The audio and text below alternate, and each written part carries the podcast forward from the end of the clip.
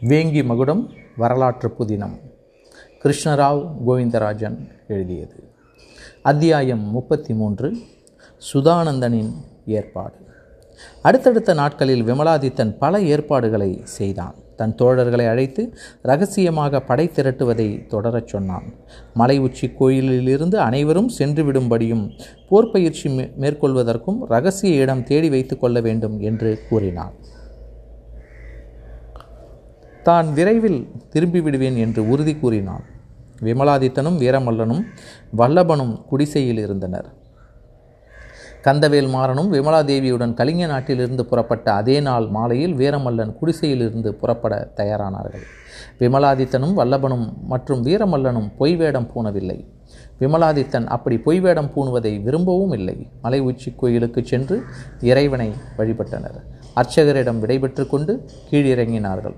கிருஷ்ணை ஆற்றங்கரையில் படகு தயார் நிலையில் இருந்தது. விமலாதித்தனும் வல்லபனும் கந்தவேல் மாறன் கொண்டு வரும் மரக்கலத்தில் ஏறிக்கொள்ள வேண்டும் என்றும் வீரமல்லன் திரும்ப குடிசைக்கு வந்து சுதானந்தனை ஏதாவது பாதைய பாறை அருகே மரத்தில் கட்டிவிட்டு இரு ஒருவரும் அறியாமல் தன் மனையால் இருக்கும் ஊரில் சில காலம் தலைமறைவாக இருக்க வேண்டும் என்றும் பாதையில் போகிறவர்கள் யாராவது சுதானந்தனை கட்டவிழ்த்துவிட்டு காப்பாற்றட்டும் என்றும் திட்டமிட்டனர். மாலை நேரம் கழிந்து மெல்ல மெல்ல இருட்டத் தொடங்கியது படகு புறப்பட்டது. சிவாச்சாரியார் விமலாதேவி கண்விழித்தவுடன் ஒரு பணியாளனை அழைத்து அவள் பத்திரமாக நலமுடன் இருப்பதை விமலாதித்தனிடமோ அல்லது மலை உச்சி கோயில் அர்ச்சகரிடமோ ரகசியமாக சொல்ல வேண்டும் என்று கூறினார் அல்லவா? அந்த பணியால் என்ன ஆனான் என்பதை பற்றி இப்போது பார்ப்போம். அந்த பணியாளனின் பெயர் பலதேவன். எஜமானர் இவனிடம் பணியையும் ஒப்படைத்து சில பொற்காசுகளையும் வெள்ளிக்காசுகளையும் கொடுத்திருந்தான். பலதேவன் கடற்கரைக்கு வந்து ஏதாவது படகோ மரக்கலமோ கிருஷ்ணை ஆற்றுக்கரைகள் செல்லப் போகிறதா? என்று பார்த்தான். எதுவும் அவனுக்கு கிட்டவில்லை. நேரம்தான் கடந்தது. இனி அங்கேயே இருப்பதை காட்டிலும் குதிரை பூட்டிய வண்டிகளோ அல்லது காளைகள் பூட்டிய மாட்டு வண்டிகளோ வேங்கி நாட்டிற்கு செல்கிறதா என்று விசாரித்தான். ஒரு காளை மாட்டு வண்டி அத்திசையில் செல்வதை அறிந்து வண்டிக்காரனிடம் பேசி காளை வண்டியில் ஏறிக்கொண்டான். கிருஷ்ணை முகத்துவாரத்திற்கு அருகில் வருவதற்குள் பல நாட்கள் ஆகிவிட்டன. அங்கு கரந்தை கிராமத்திற்கு வழி விசாரித்து கொண்டு கால்நடையாக வந்து சேர்ந்தான். அவன் தேடி வந்த மலை உச்சி கோயில் கண்களுக்கு தெரிந்தது. மகிழ்ச்சியுடன் மலை மீதேறி கோவிலை அடைந்தான். அர்ச்சகர் அவன் வருவதை பார்த்து தீபாராதனை செய்தார். அவன் கண்குளிர இறைவனை தொழுத பின்னர் அர்ச்சகரிடம் ஐயா நான் கலிங்க நாட்டில் உள்ள ரத்ன வியாபாரி சிவாச்சாரியாரின் ஊழியன். விமலாதித்தரின் சகோதரி விமலாதேவி அவர்கள் சிவாச்சாரியாரின் இல்லத்தில் நலமுடன் உள்ளார். இத்தகவலை உங்களிடம் தெரிவிக்க கூறினார் என்றான். அடடா இப்போதுதான் விமலாதித்தர் என்னிடம் விடைபெற்று கொண்டு கிளம்பினார். ஒரு நாழிகை கூட ஆகியிருக்காது என்றார். அர்ச்சகர் பின்னர் தொடர்ந்து அவர் மலையடிவாரத்தில் உள்ள வீரமல்லன் என்பவரின் குடிசையில்தான் இருக்க வேண்டும். நீங்கள் உடனடியாக சென்றால் அவரை கண்டு விவரத்தை சொல்லலாம் என்று வீரமல்லன் குடிசை இருந்த இடத்தை சுற்றி காட்டினார். பலதேவன் அர்ச்சகர் சுட்டிக்காட்டிய குடிசைக்கு விரைவாக நடந்தான். அவன் சென்ற சமயம் குடிசை பூட்டப்பட்டிருந்தது.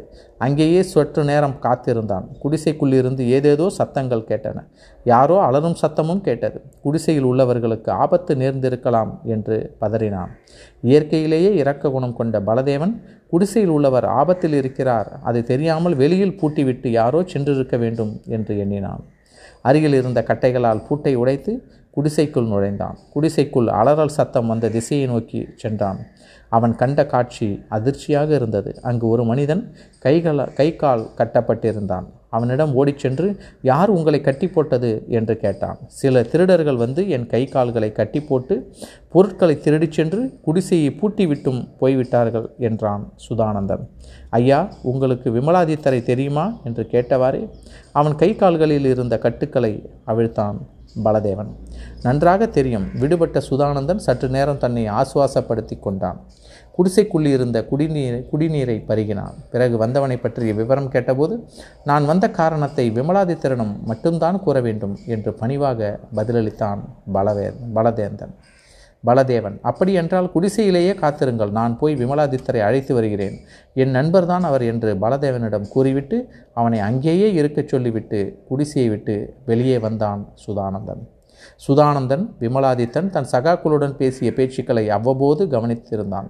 தற்சமயம் விமலாதித்தன் கிருஷ்ணை ஆற்று முகத்துவாரத்துக்கு அருகில் விமலாதி தேவிக்காக காத்திருப்பான் என்ற எண்ணம் மேற்பட்டது நேரத்தை வீணாக்காமல் உடனடியாக செயல்பட்டால் விமலாதித்தனையும் விமலாதேவியையும் ஒரு சேர சிறைப்படுத்தி விடலாம் என்று நினைத்து வீரர்களின் பாசறைக்கு விரைந்தான். நடுநிசைக்கு இன்னும் நேரமாகியிருந்தது. திடுதிப்பென்று தன் முன்னால் நின்ற சுதானந்தனை பார்த்து வியப்படைந்தான் பாசறை தலைவன். அவனிடம் அவசரமாக சிலவற்றை கூறிவிட்டு அங்கிருந்த வீரர்கள் சுமாராக ஐம்பது வீரர்கள் இருக்கலாம். அவர்கள் அனைவரையும் அழைத்து கொண்டு சுங்கச்சாவடி கருகில் நின்ற அரசாங்க மரக்கலத்தை அணுகினான் சுதானந்தன். அரசாங்க மரக்கலத்து ஊழியர்கள் சுதானந்தனிடமும் பாசறை தலைவனிடமும் விவரம் கேட்டனர். ஐயா இது ஒரு சிறிய மரக்கலம். சுமாராக இருபது முப்பது பேர் வந்தால் போதும் என்று யோசனை கூறினார்கள். அதை ஏற்ற சுதானந்தன் அருகில் ஏதாவது படகு வருகிறதா? என்று பார்க்கச் சொன்னான். முப்பது வீரர்களுடன் மரக்கலம் புறப்பட்டது. மரக்கலத்தில் சுதானந்தனும் பாசறை தலைவனும் இருந்தனர். வெளிச்சத்திற்காக தீப்பந்தங்கள் மரக்கலத்தின் எல்லா பக்கங்களிலும் ஏற்றப்பட்டன. காற்றும் பலமாக வீசியது. இருந்தபோதிலும் பாய்மரத்தை ஏற்றச் சொன்னான் சுதானந்தன். பாய்மரத்துடன் மரக்கலம் விரைவாகச் சென்றது. நடுக்கடலுக்கு வந்த மரக்கலத்தில் இருந்த வீரர்கள் கடலில் நாலாபுறமும் பார்த்தபடி இருந்தனர்.